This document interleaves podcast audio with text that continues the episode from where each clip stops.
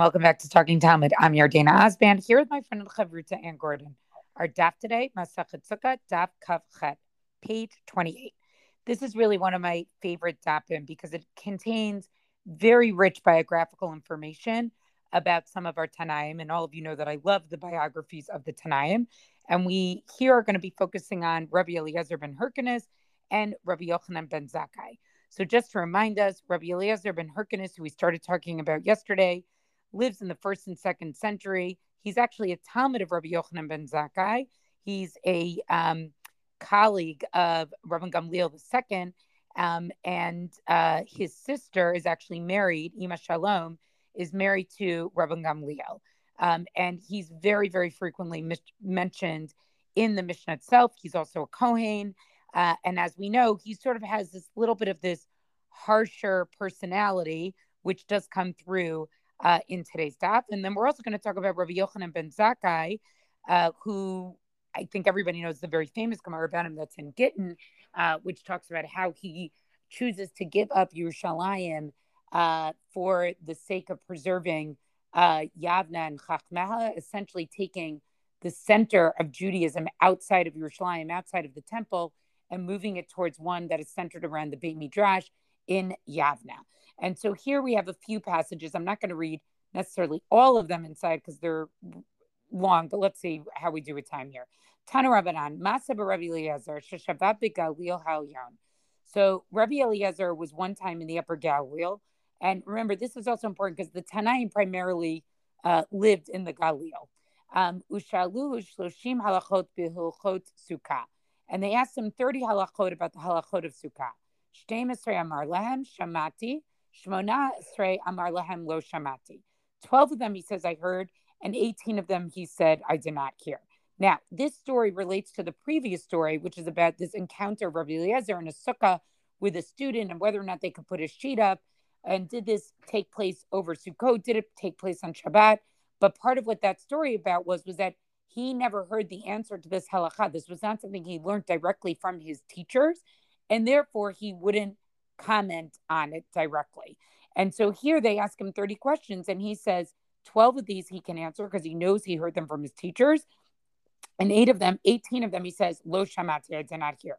Rabbi Yossi Rabbi Huda Omer, Chiluf Advarim. Rabbi Yossi Rabbi Huda says it's the opposite in terms of the numbers. 18, he says Shamati. 12, he says lo shamati.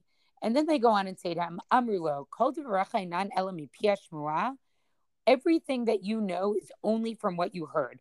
But shmuah here does not really mean shmuah like heard. It means it has an implication more of like misora, right? That it's something that he has a direct link to the tradition of. Amar lahem, he answers them. He's kakatuni lomar davar shalosh shamati mi pi ravotai. He said, now you're going to force me to say something that I didn't hear from my teachers. And what does he mean by this? He means you're asking me to describe something or explain something about myself that's not halacha, that's not Torah. And I think, in a way, what he's sort of saying here is, is that you're asking me to have a conversation that I really consider almost in a way to be bittul Torah. My whole life, nobody ever came before me in the Beit Midrash. Lo yashanti beveit midrash, lo shenat kevo, velo shenat arai and I never slept in the Beit Midrash, basically a deep sleep or a uh, you know, or a sort of brief nap. And again, I think this relates to, you know, what we learned to Dapim Go about um, all the issues about sleep. And nobody was ever left in the Beit Midrash when I left, meaning he always was the last to leave. I never spoke sort of idle conversations. Below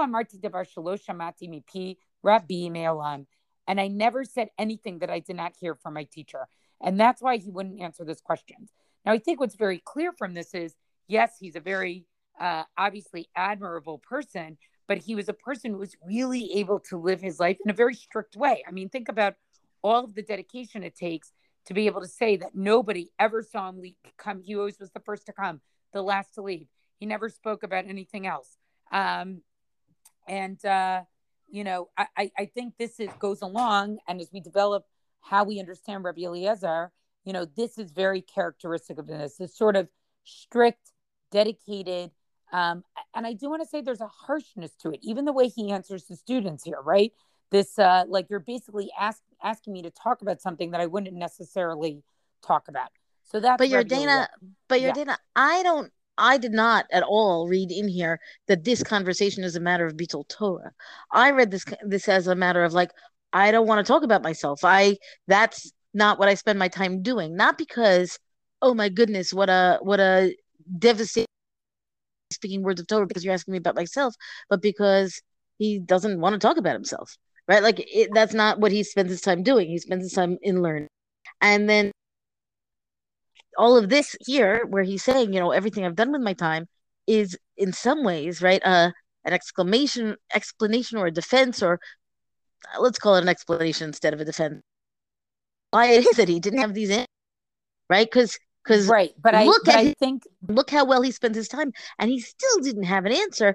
So it's not that he of his, of his own meaning it is think of his own accord but but but it's not because he's an ignoramus. It's because he's not an ignoramus and he didn't have the put in his time well. Well, he didn't learn. I don't know. I that's how I understand this line of he's Katuni Lomar Davar Shalosh Shamati Mi Pi Rabotai. You're making me talk about something that like it doesn't have anything to do with anything because my conversation, Rabbi Elazar's conversation, only revolves around Shamati. This is what I heard. This is what I learned. And again, I feel like I'm not translating the word Shamati well there's a there's a passing of the Masorah implication in what he's talking about here when he talks about shamati versus lo shamati. So again, oh, I think this is the richness of I think this is the richness of the text. We can both look at it very, very differently and you know come out with different things. Um, so I'm going to now move on to Rabbi Yochanan ben Zakkai, and these are some of the very famous Gemaras that give us a little bit about the personalities of Rabbi Yochanan ben Zakkai. Amru Alav Rabbi Yochanan ben Zakkai. Now, I think they move on to Rabbi Yochanan ben Zakkai because he was some of this, the content of what they're going to say about Rabbi Yochanan ben Zakkai relates to Rabbi Eliezer, but also Rabbi Yochanan ben Zakkai is Rabbi Eliezer's teacher. And so I think there's a twofold reason why it appears here. Uh, right? So again, this was similar to Rabbi Eliezer, right? He never uh, engaged in idle conversation. Below Allah abba amot, below Torah, below tefillin. Never walked more than four amot without Torah, uh, meaning studying Torah without wearing tefillin. Nobody got there before him in the Beit Midrash. Below yasham beit midrash lo shenat keva velo shenat arai. Uh, and again, these are all the descriptions of Rabbi Eliezer, and it makes sense. Rabbi Eliezer, who's so committed to tradition, emulates exactly his great teacher. Right? And he didn't contemplate now, as much as we say he's always talking about Torah, when he was in sort of like alleyways that were dirty, meaning uh, that were dirty basically with human excrement, he didn't think about Torah there. Right? Nobody ever, uh, there was no one left in the Beit Midrash when he left, meaning he was the last to leave. Um, and he always was sitting, uh, uh, uh, no person ever found him sitting and being quiet in other words, you know, sort of being like uh, being active. Rather, he was always sitting and studying. He also never had his he he only opened the door for his students. In other words, I think this tells you one thing. First of all, he got there before his students. Second of all, that he didn't stand on his own cover. Um, and again, the same characteristic of Rabbi Eliezer he never taught anything, right? That he didn't hear from his Rebbe directly.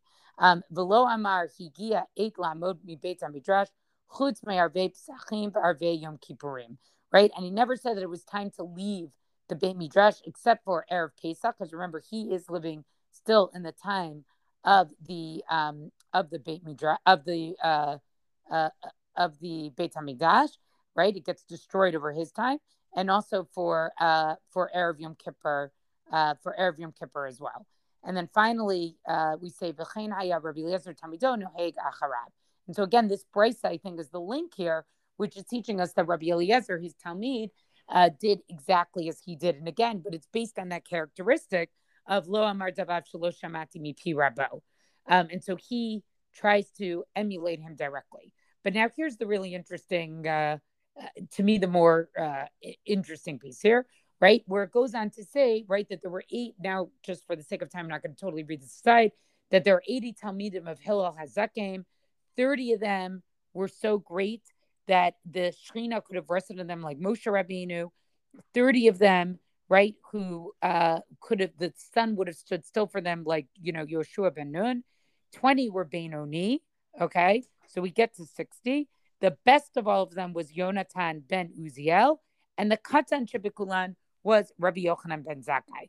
So if you think about that, that's really an amazing thing. Like we just went through sort of saying how great um, uh, Rabbi Yochanan ben Zakkai was, and now we sort of had this other, uh, you know, very strange uh, brisa here that is basically saying that you know he was sort of the katan. Now, one interpretation, some of Farshim goes to say he was the youngest, the gadol is the oldest. But if you see the continuation of the Gemara here, uh, you know, it doesn't seem to be the case. And what's also interesting, is Yonatan ben Uziel, right?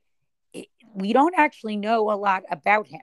Um, he's mentioned a few times in the Talmud, um, but certainly not as richly uh, or, or, as Rabbi Yochanan ben Zakkai. So that's also interesting for the one who is considered to be Gadol. Um, and then the Gemara goes on from there to talk about what he studied, right? Amor Aleva Rabbi Yochanan ben Zakkai, and it lists everything that he learned Bible and Mishnah and Gemara and Halachot and Agadot and all the small details of Torah and the small details of the Sofrim, of the scribes, right? Um, and he also knew Kalim v'chamarim because they wrote Kashot, right? In other words, he knew how to do all of the Midrash Halacha, how to darshan out the Torah itself. And he also knew uh, Tikufot, right? Which is understanding the, the, the seasons, numerology, which is the Gematria, Sichat. He understood the conversations of the angels and of, of demons and of wanderers, right? These were folk tales that were used to sort of explain the Torah itself, um, parables of foxes, and any matter, great and small. So again, we're sort of going back and forth between here's Rabbi Yochanan ben Zakkai, who knew everything and look how dedicated he was. Then we have this strange brisa about Hillel, that sort of says he's the katan.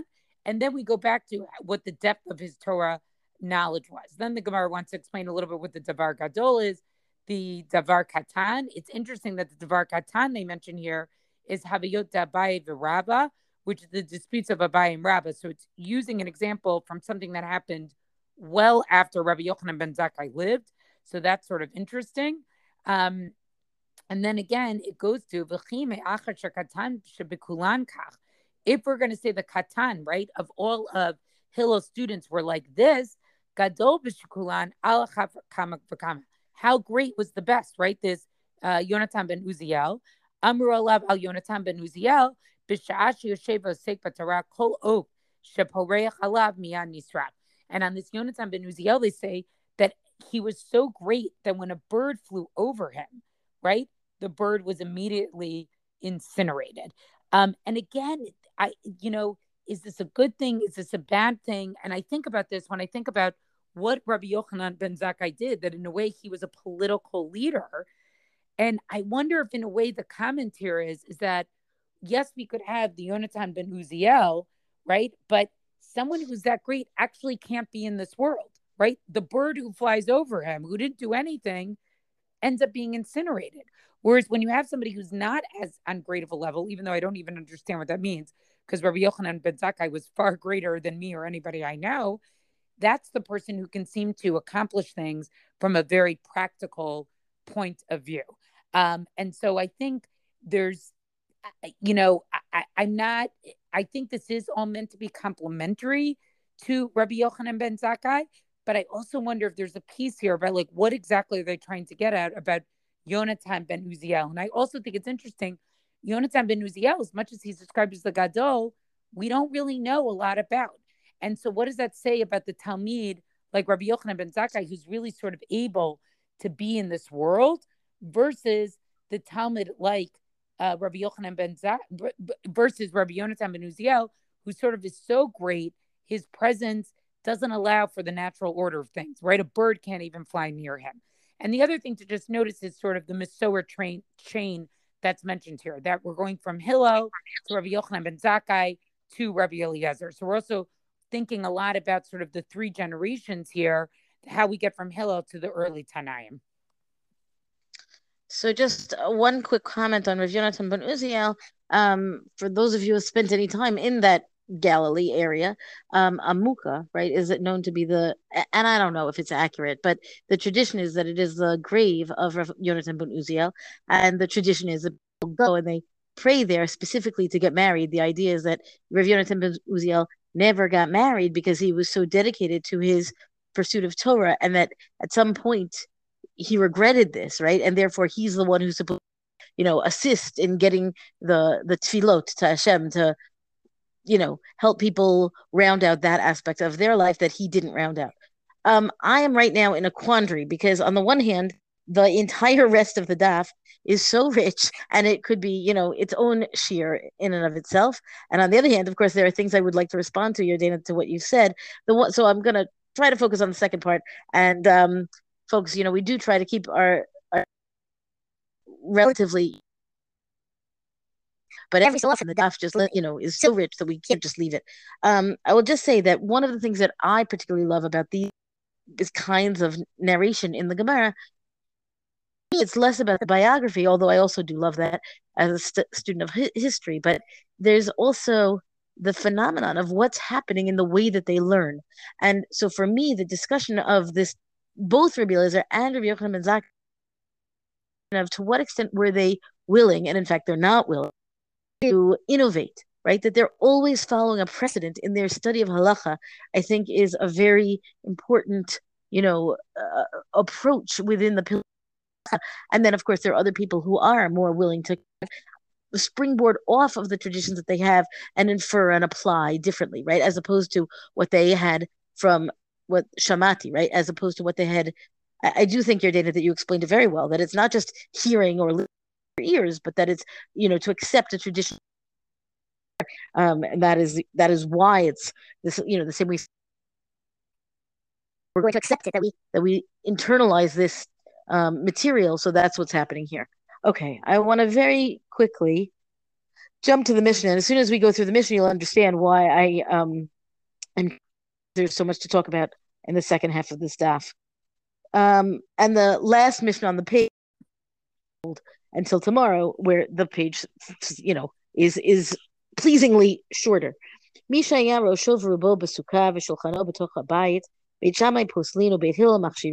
So if you have a person whose head in most of his body is in the sukkah, and the table is in the house, meaning somebody who's kind of the sukkah is just on a porch and it doesn't have enough room for a table, but he could sit in the sukkah and his table's in his house. Beit Shammai says, uh uh-uh, that's not uh, that's not really keeping your sukkah that's not really dwelling in your sukkah, eating in your sukkah. Beit Hillel Makshimin, Beit Hillel says fine. Amru lahem Beit Hillel Beit Shammai. He asks, or Beit Shammai, Beit Hillel asks, Lo kach hayam aseh shalchu ziknei Beit Shammai v'ziknei Beit Hillel levaker et Rabbi Yochanan ben hachoranit umatzau shahaya yoshev rosh rubo b'sukkah v'shulchano b'toch They say, didn't this happen? You know, ben we found exactly this is how he sat. His table was in the inside, and the rest of him was in the sukkah. Velo amrulo davar, and nobody said a word to him. Meaning, nobody rebuked him. Nobody said, you know, you're not really yotze, and maybe you want to move a bit, so move the table a bit, so that you can fulfill your obligation. Amrula him Beit so Shammai says back, Misham Raya, you're gonna you're gonna infer from this particular event that took place that fine. Af heim amrulo im kain you know hey lo kiyamta mitzvat sukkah miyamecha. They say, you know, it's not. They said to him, if you're. They said to them, I guess, um, if you're. No, they said to Rev Choranit, if this is how you customarily, you know, keep sukkah, then you've never fulfilled the mitzvah of sukkah life, right? That in fact, they Beit Shammai says you've never fulfilled the mitzvah of sukkah ever. So don't tell us that we never said anything. We dafka said something. And then the Mishnah continues, and here, of course, is the tangle that you know I'm very excited to get into and don't have enough to. Nashim v'avadim v'ktanim p'turim sukkah. So women, slaves, minors are exempt from the mitzvah of sukkah. Katan sheno tzarich limo chayav b'sukkah a child who is young, who's old enough to no longer need his mother, whatever that might mean, is indeed obligated in sukkah. We're going to find out what exactly it means for a child to no longer need his mother. It doesn't mean, um, it doesn't mean, you know, really fine and done with her. Al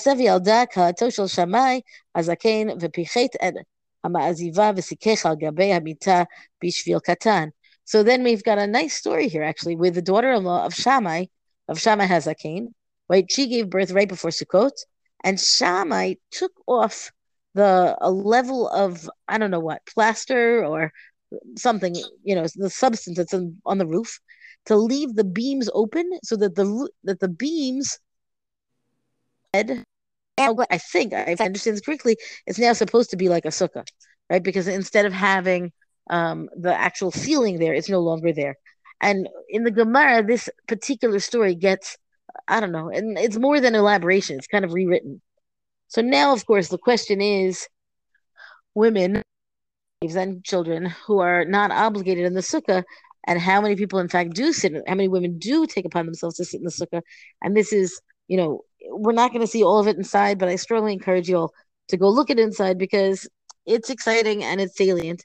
Manahani how do we know that women and slaves and minors are exempt from the mitzvah of sukkah?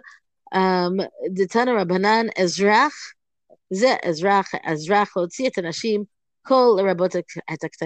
so basically this is simply inference or or derivation, depending on how you look at it, from the verses about sukkah that they are they can be understood to mean you know only only the men um to exclude the women because ezrach does not mean ezrachit.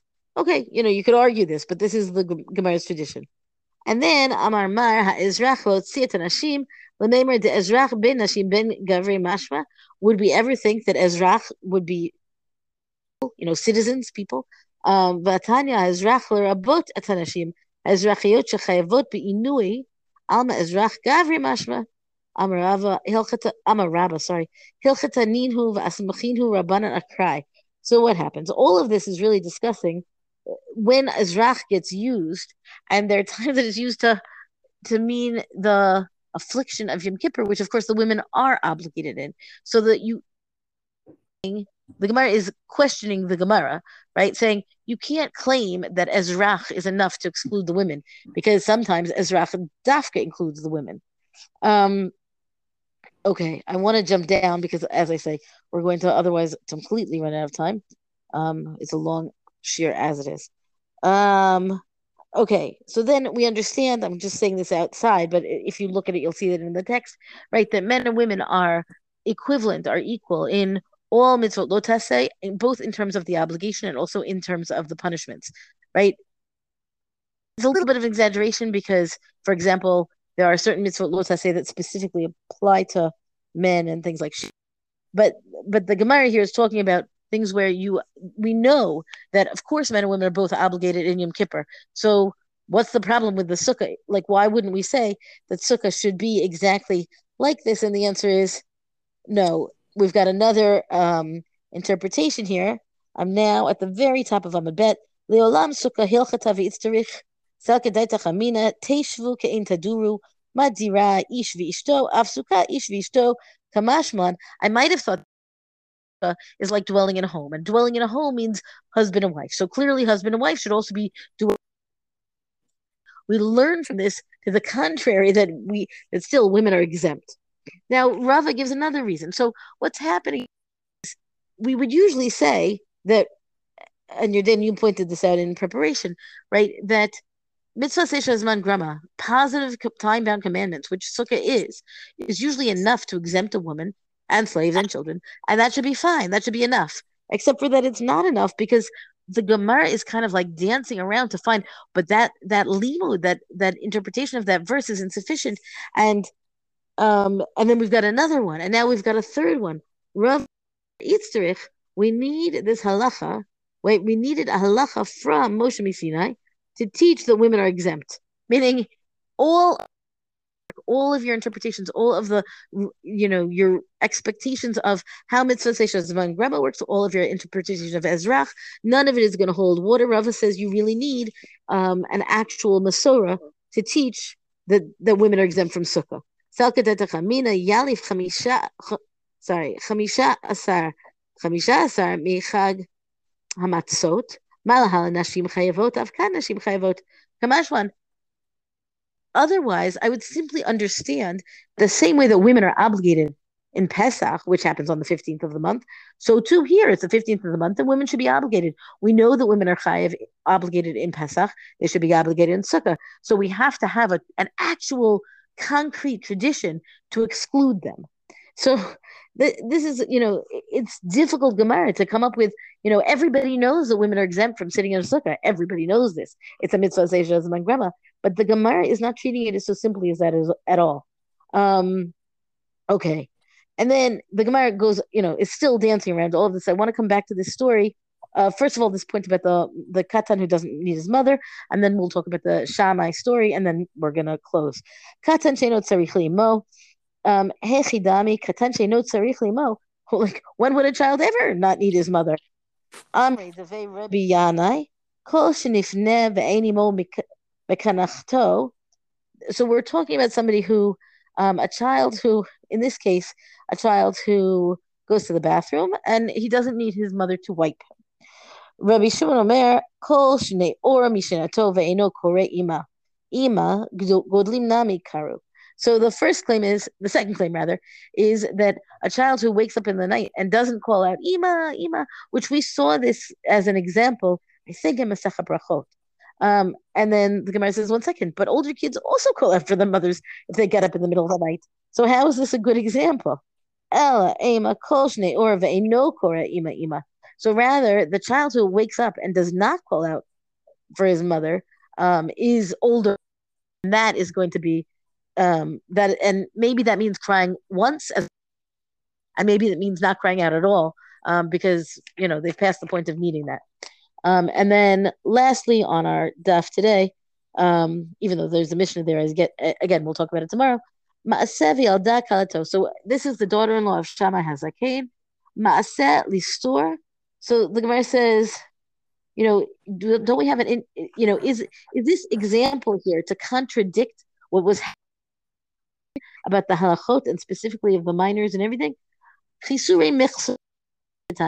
The Gemara says what the text that you have is missing words. So talking about somebody who, when we've got um, Tanaim who are so meticulous to always be following in the traditions of the learning that they've already heard. In this case, Chisura Mechzer, to say that it is missing, um, well, again, addition specifically that this is something missing, or they are employing creative license to understand that in fact it doesn't make sense, so something must be missing. And this is, of course, the big debate about this this category of chisure mechzera, which we've talked about in the past when the text is missing.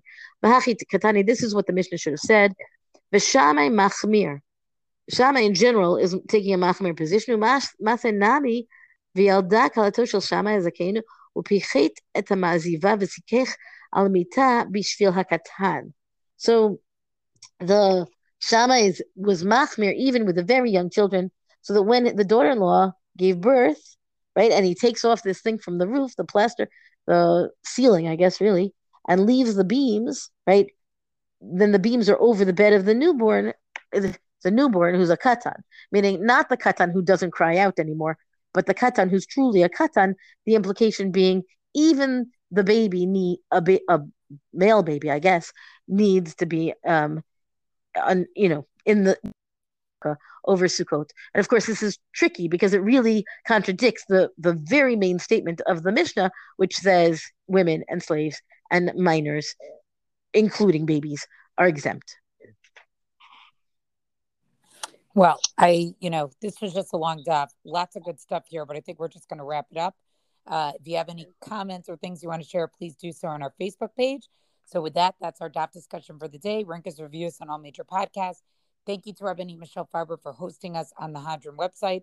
Let us know what you thought about this daf, very rich daf on our Talking Talmud Facebook page. And until tomorrow, go and learn.